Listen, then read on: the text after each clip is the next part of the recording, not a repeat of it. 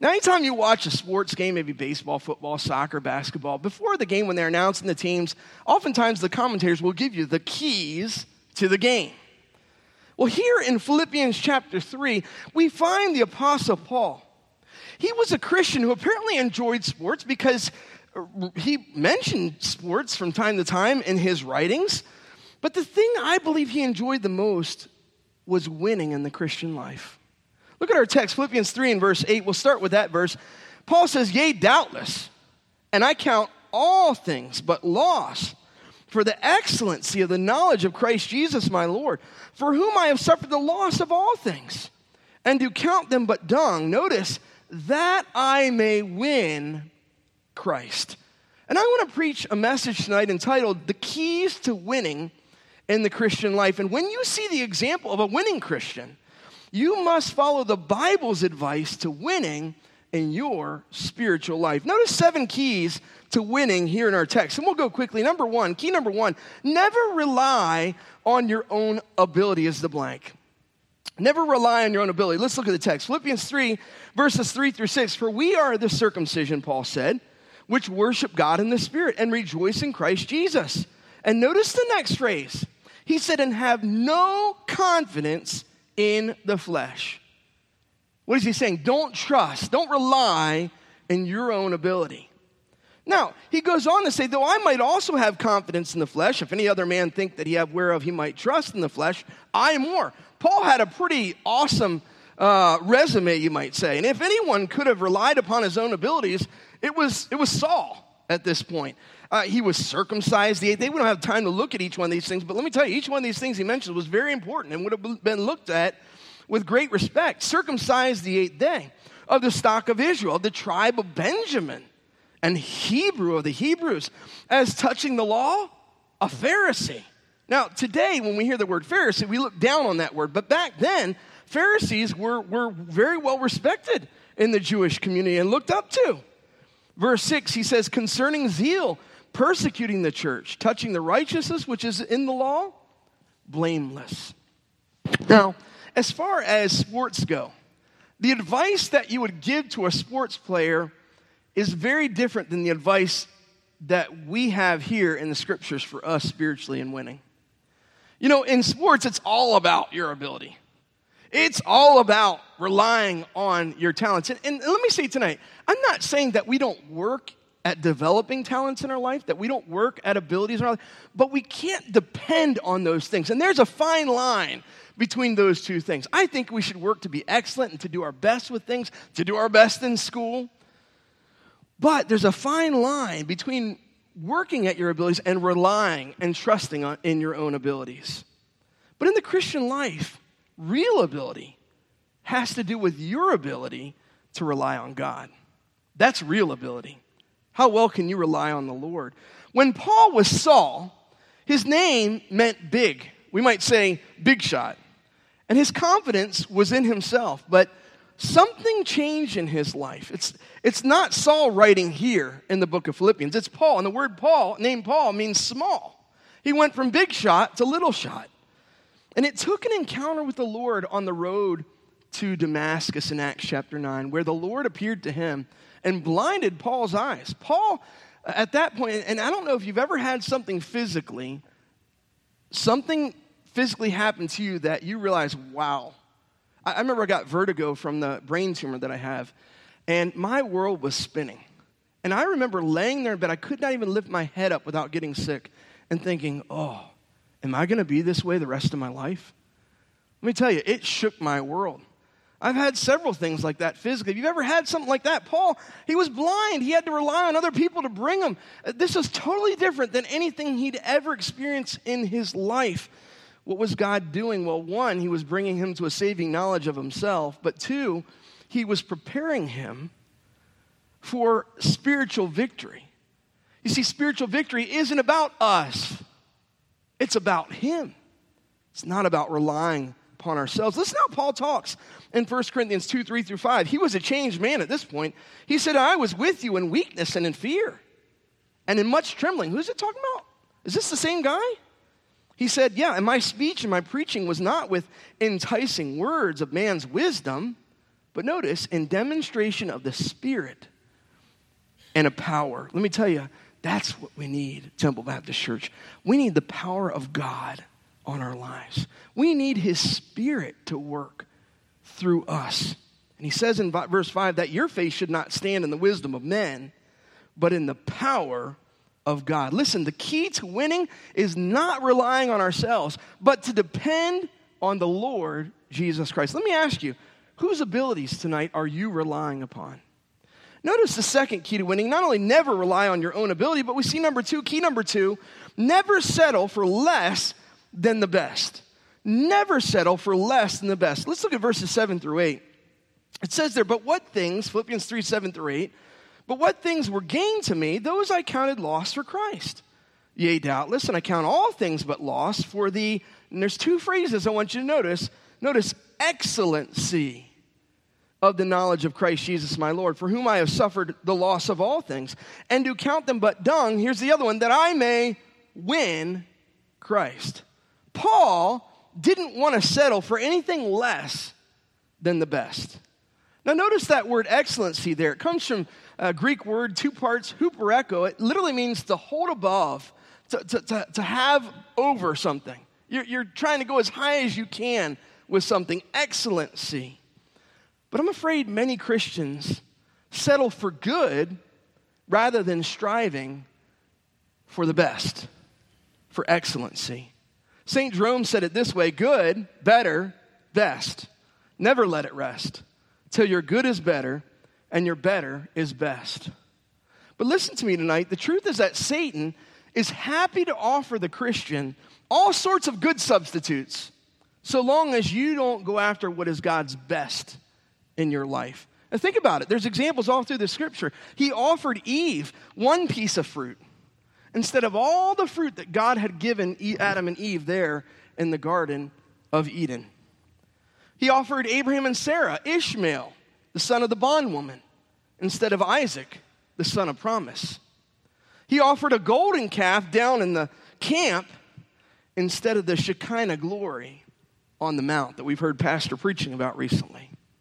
He offered Israel a king to rule over them rather than God Himself ruling them. He offered Judas 30 pieces of silver instead of the King of Kings himself.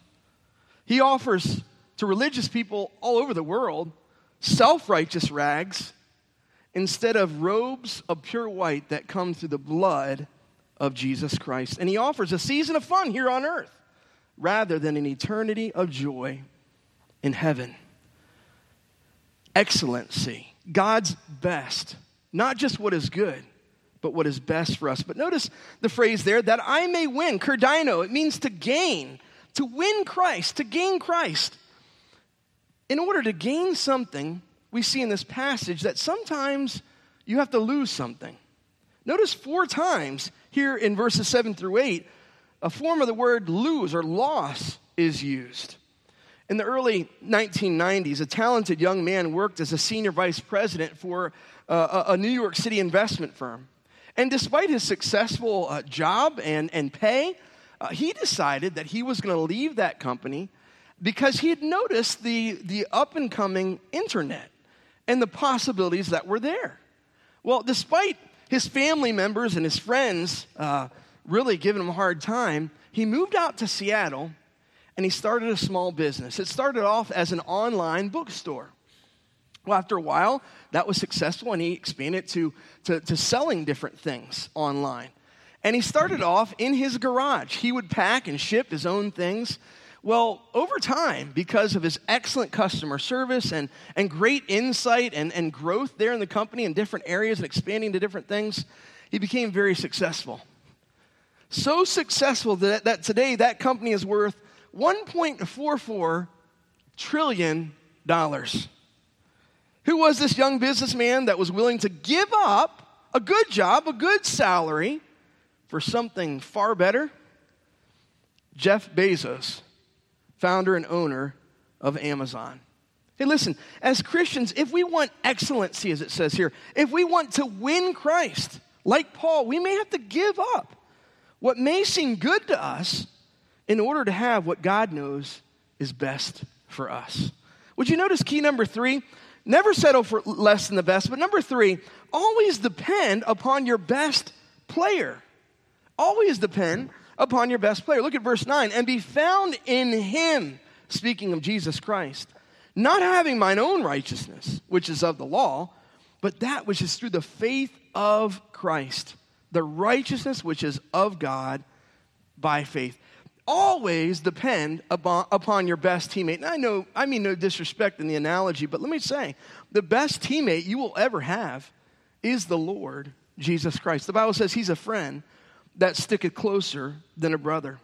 I remember playing soccer in high school. Most of us on the team were baseball players and basketball players, and the reason we played soccer no offense to soccer players here today, was to get ready for baseball and basketball season. It got us in shape for those seasons. But so, uh, sorry, Brother Scott, but we, we, we enjoyed it. We weren't very good, except we had one guy on the team. His name was Alex Cologne. Alex could do anything with a soccer ball. And basically, our game plan was get the ball to Alex.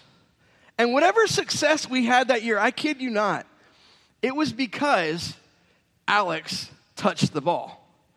It wasn't about any of the rest of us. I mean, when I touched the ball, good things did not happen. But when Alex touched the ball, uh, there were times we won strictly because of our best player. It's interesting how championship teams generally have a player who elevates the team's level of play. Perhaps the most famous player to do this was one Michael Jordan.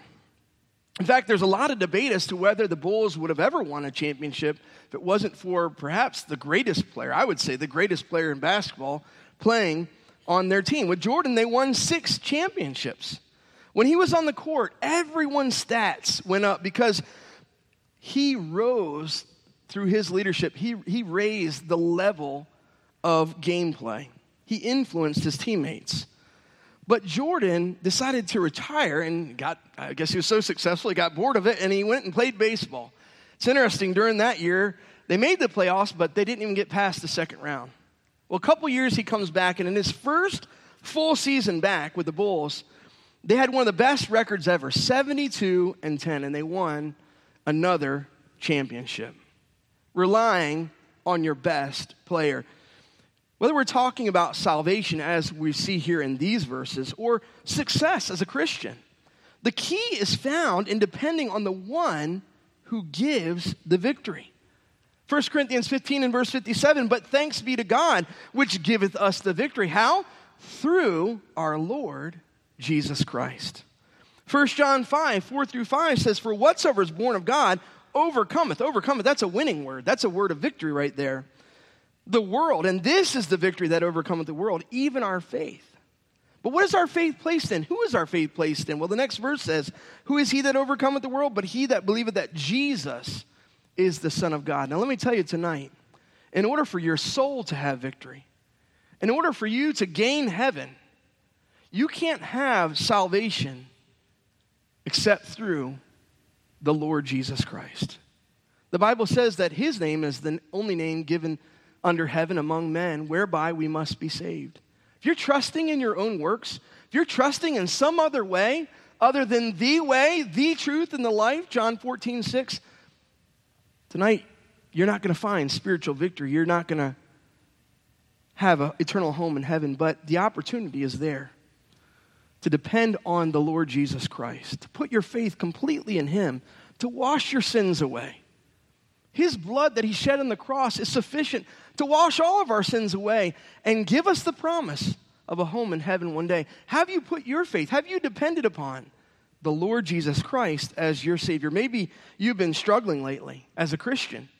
Maybe you haven't met, had many successful days lately. Maybe you've been struggling in your job, uh, in your testimony with others. Maybe you've been struggling in your family and your relationship with others. I don't know where the struggles are in your life, but can I tell you, success comes through dependence upon the one who can give you victory the Lord Jesus Christ. Maybe tonight you need to come and say, Lord, I've been depending a little bit too much on myself. Tonight, I'm back to depending upon you. Because key to victory is always depend upon your best player. Notice number four, always make sure that you know the game plan.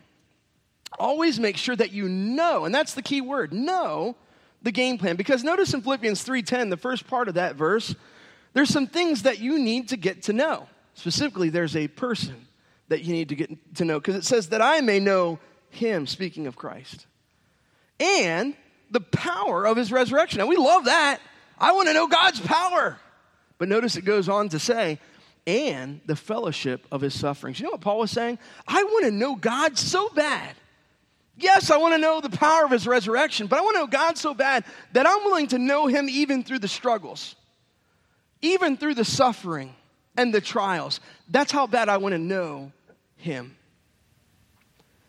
Listen, you can really mess things up if you don't know the game plan. You can mess your life up.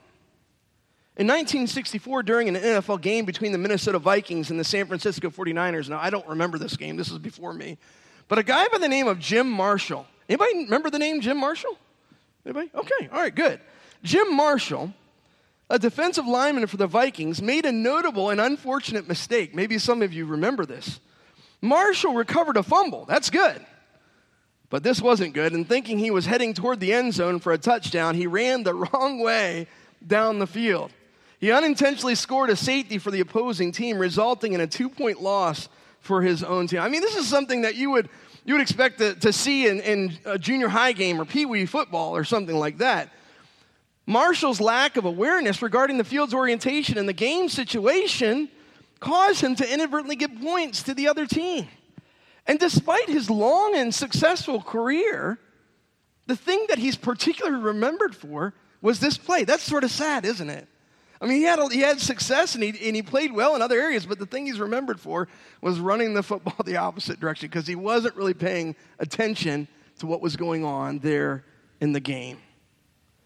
You know, I'm shocked by how many Christians really don't know the game plan.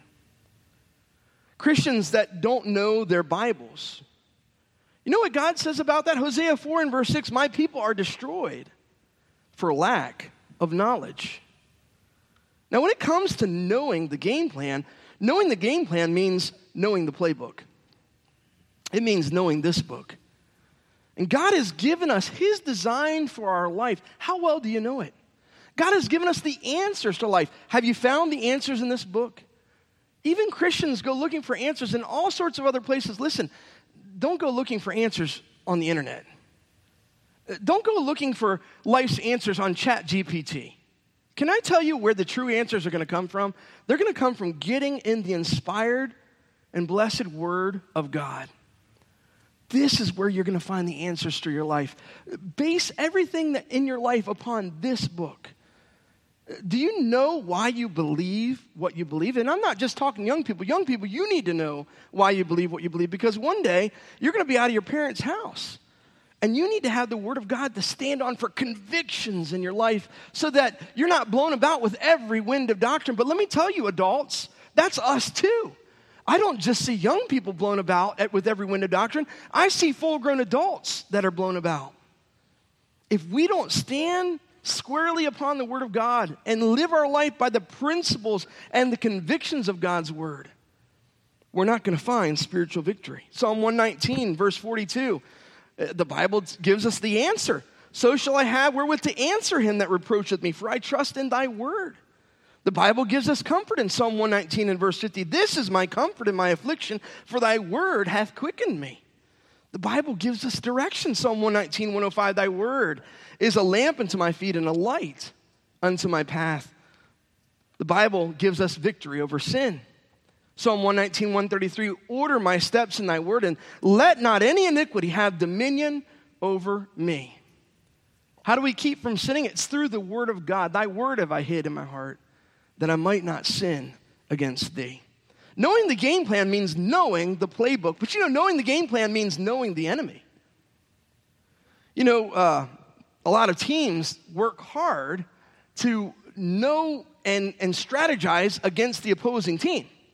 And they'll watch hours and hours of video before they come to play a certain opponent, and they'll try to pick apart their weaknesses. And in fact, teams have gotten in trouble for sending spies to video practices of other teams And they've gotten in trouble for this. Uh, recently, a baseball team got in trouble. I think it was the Astros, if I remember right. I hope I'm not accusing the wrong team. Uh, for, for cheating and, and figuring out the signs of another team. Well, that is part of the strategy is knowing the enemy. Now, obviously, cheating isn't a good thing, but 2 Corinthians 2.11 says this, lest Satan should get an advantage of us, for we are not ignorant of his devices. Let me tell you, uh, Satan is, is deceiving. He is cunning. He's a serpent. And Christians, we have to use great wisdom. We have to, we have to be aware for our family's sake. We have to be alert. We have to be watching and, and protective because there's all sorts of attacks in this world. And yet, there's a lot of parents that uh, hand a device to their child without even knowing what they're looking at, put a computer in their room and have no clue what's, what's raising them. Listen, you've got to know the enemy. But you got to know, knowing the game plan means knowing your captain. That's what it says right here in Philippians 3:10. It says that I may know him. He's our captain.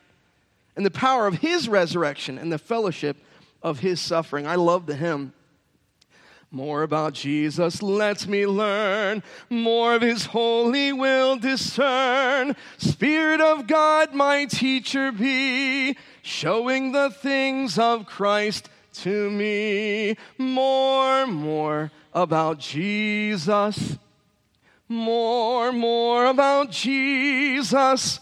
More of his saving fullness see. More of his love who died for me. Let me tell you, victory is going to come through knowing him better. Key number five, we've seen always make sure that you know the game plan. Number five, always be teachable. Look at verse 10, the second part of that verse, and then we'll go on to verse 11. It says, being made conformable. That word conformable really shows uh, the idea of being teachable, willing to change, being made conformable unto his death. Verse 11, if by any means I might attain unto the resurrection of the dead. Now, listen, everyone wants to attain. That word attain means to arrive. But not everyone is willing to conform, to be teachable, to be willing to change. To begin our vacation, uh, Saturday we went over here to Redskin training camp. I mean, literally hop, skip, and jump away. This little bubble over here, uh, that's, that's the Redskin Park. We went there for the Redskin training camp, and I guarantee you, every player that we saw out there, I guarantee every one of them wants to make that team. At least, maybe, well, maybe not lately, but, but I think things are turning around. I think, I think every player there would want to make that team. I think every player there would like to be a starter on that team. And I'm sure if you asked every one of those players, every one of them would want to win a championship, would want to win a Super Bowl. But interestingly enough, while every one of them would want to make the team, be a starter, and win a championship, I can't guarantee you that every one of those players are teachable. You know, you take a, a, a someone who has uh, all the talent in the world, but they're not teachable, versus someone who has, you know, raw talent, but they're willing to learn. They're willing to listen. They're willing to change. Let me tell you, a coach would rather have that guy than this guy every day. Why? Because you can do something with someone who is teachable. Young people, listen to me. Listen, be teachable. I don't know why it is hard sometimes to uh, learn from people that we're close to, but listen, learn from your parents. Learn from your teachers. Learn from your youth pastor. Be teachable. Don't think that you know everything. None of us know everything there is to know. All of us have room to grow. You know what I love about David's prayer in Psalm 139, 23 through 24? It wasn't just that David was willing to let God search him, and that's important. It wasn't just that David said he wanted God to know him or, or to try him.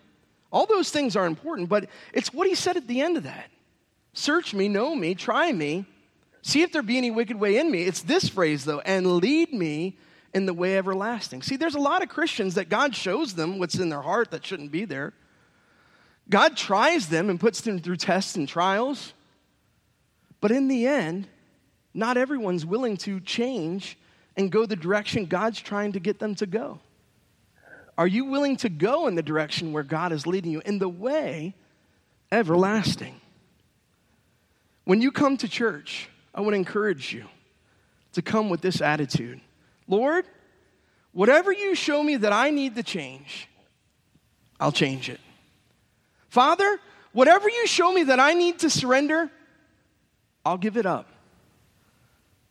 Lord Jesus, whatever you show me your will to be, I'm willing to do it. And I tell you, come to church each time, maybe even saying a prayer to the Lord Lord, I'm willing to change. Teach me. Key number five, always be teachable. Key number six, always be humble. Look at verses uh, 12 through 13. He says this, uh, you know, Paul, again, uh, one of the greatest Christians to ever live, but listen to the humility in what he says, not as though I had already attained. I haven't arrived. We've seen that word already. Either we're already perfect, I'm not perfect, but I follow after it that I may apprehend that for which also I'm apprehended of Christ Jesus. Brethren, verse 13, I count not myself to have apprehended. He says it again. But this one thing I do, forgetting those things which are behind. And by the way, that's part of humility. We'll talk about that in a second. But you know, pride has brought down many a potential champion. I, I thought it was interesting going to that Redskin camp. You know, one of the most humble players that I met there, and I actually got his signature, but it was the guy who's had the most success there, Terry McLaurin. And I was amazed. I actually went two days. I went on Friday and I went on Saturday. And at the end of practice, and it was during that hot time when it was like 90 something degrees, he must have spent 35, 40 minutes there signing signatures for all sorts of fans. I noticed another guy, I'm not trying to put anybody down, but another guy, Chase Young. How many have heard of Chase Young? Uh, supposed to be this great player. Hasn't really been able to do much for us yet. I hope this is the year. But I just thought it was interesting. Here's Terry, Terry McLaurin signing all these autographs in the heat, sweating after this hor- horribly difficult practice. And then Chase Young says, Hey, uh, I'm going to I'm gonna give some high fives as I come by. So get your cameras out and put your hands up. And two minutes later, he's done, he's inside. It's interesting. The guy who had the most accomplishments was one of the most humble. And the guy who hasn't had a lot of accomplishments sort of didn't come across that, that way. Let me tell you, if you're going to win spiritually, if you're going to be a spiritual champion, you've got you've to be someone who's humble. In Super Bowl 27, I wish Pastor was here because this was sort of an illustration for him. But anyhow, a guy by the name of Leon Lett. How many can guess what team he played on? The Dallas Cowboys. He was headed toward the end zone. And uh, he had the football in his hand. He had gotten a fumble and was sprinting toward the end zone. He looked back and thought nobody was around, and he thought he would showboat a little bit. And as he came to the end zone, he took the football and he held it out. And all of a sudden, one of the Bills players, just before he got in the end zone, stripped the ball out. And he, he lost the touchdown. It's, uh, go on YouTube. It's actually sort of a funny video to watch. I suppose if you're a Redskins fan, it's even more funny. But anyhow, hey, you know what that was? Pride. And the Bible says pride goeth before a fall. Pride goeth before destruction. Listen, if there's one thing that will put you at odds with God, it is pride. God says, I hate pride. You know, there's certain things he mentions that he hates. Seven things. Guess what's part of that list? A proud look. James 4 6 says this, but he giveth more grace. That's what we need if we're going to win spiritually. We need his grace. Wherefore he saith, God resisteth the proud, but giveth grace unto the humble. Hey, Lower yourself in the sight of God, and He will lift you up.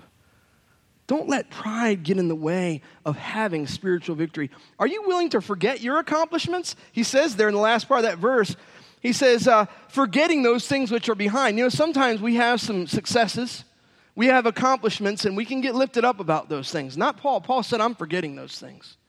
There's more things to accomplish for God and with His help. And I'm going to forget the things that I could be lifted up in pride about, and I'm going to ask God in a humble spirit to help me to find more victories in my spiritual life. Notice key number seven, and we're done. Never quit. Never quit. Notice he says, the second part of verse 13, reaching forth. You get the picture of a runner reaching for the finish line. You know, those sprinters are coming down the lane and, and they all get to the end. And what do they do? They stick their head out, of their arm out, or wherever they can to try to be the first one, first part across that, that finish line. That's what he says. They're reaching forth into those things which are before. I press toward the mark for the prize of the high calling of God in Christ Jesus. Let me tell you what you don't hear in that verse. You don't hear the attitude of a quitter. You hear somebody who, by God's grace, wanted to finish his race. I always enjoyed watching the Olympics as a kid. I remember watching the Dream Team and, uh, you know, uh, Michael Jordan, of course, and, and Hakeem Olajuwon, David Robinson, Larry Bird, Patrick Ewing. Uh, I remember watching, I think, every one of the games that they played, the Dream Team, and I had this coat I had gotten out of a Kellogg's box. It, box. it wasn't worth, it wasn't very nice. It was very thin and everything, but it had their pictures on it, and man, I was proud of that that that coat, you know, that I got out of a cereal box. But I remember I also enjoyed watching racing uh, in the Olympics, and maybe because my dad was a runner, my brother was a runner, and I was watching. This was a, a race, uh, 400 meter race, and that's one time around the track. My brother uh, did that, and in this particular race, this was uh, Barcelona, 1992. The stadium was full, and in this particular race, there was a guy by the name of Derek Redmond. And the race began, and all the runners are sprinting around the track as fast as they can go. And about halfway around that track, Derek Redmond pulls up because he had a horrible injury in his hamstring. And he falls to the ground. The rest of the runners, runners continue sprinting around. And there he is laying on the ground. And everybody's sort of watching the race, but at the same time, oh man, look at this guy. He's hurt. Well, he gets up and he starts to try to hobble his way to the finish line. And you can see him grimacing in pain. You can see him really having difficulty going around the track, but he was determined to finish the race. Well, he, he started going a little slower, and you could see there was even more pain in him in his, in his face when all of a sudden somebody bolted onto the track. It was none other than his father, Jim Redmond. His father came over and grabbed his son, and they started together going toward that finish line. Suddenly, the stadium that had cheered a little bit for the runners that had won began to really chant and cheer, You can do it. You can finish. And as they crossed that finish line together, step by step, the crowd erupted in a roar of excitement. Here's a guy who was determined to finish the race. What a great example. Hebrews 12, 1 through 2 tells us we're in a race. We're being watched. It says, Wherefore, seeing we also are compassed about with so great a cloud of witnesses, let us lay aside every weight and the sin which does so easily beset us, and let us run with patience the race that is set before us. Let me tell you, your pastors are cheering you on.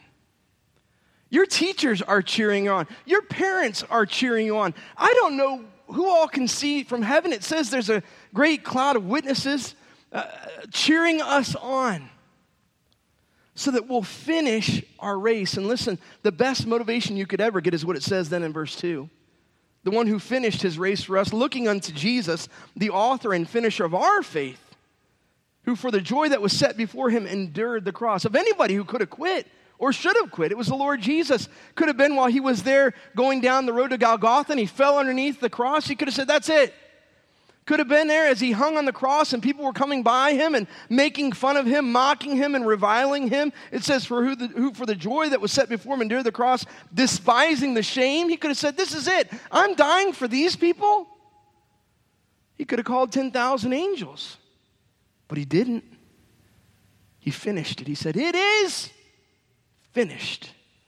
He finished the work of salvation for us. Look, there's no better example to not quit than to look at our Savior, Jesus Christ, who didn't quit for us. Life will have its fair share of difficulties and trials, not to mention opposition from the enemy. But God's grace, and with the Lord Jesus Christ at our side, you can finish your race well for God. I trust you'll take these keys for winning the Christian race this week to heart as you continue to run your race for God. Heads are bowed and eyes are closed. The pianist is going to come and we just have a time of invitation. Maybe the Lord's spoken to your heart in one of these areas humility, teachability, relying on God and not on ourselves, not quitting.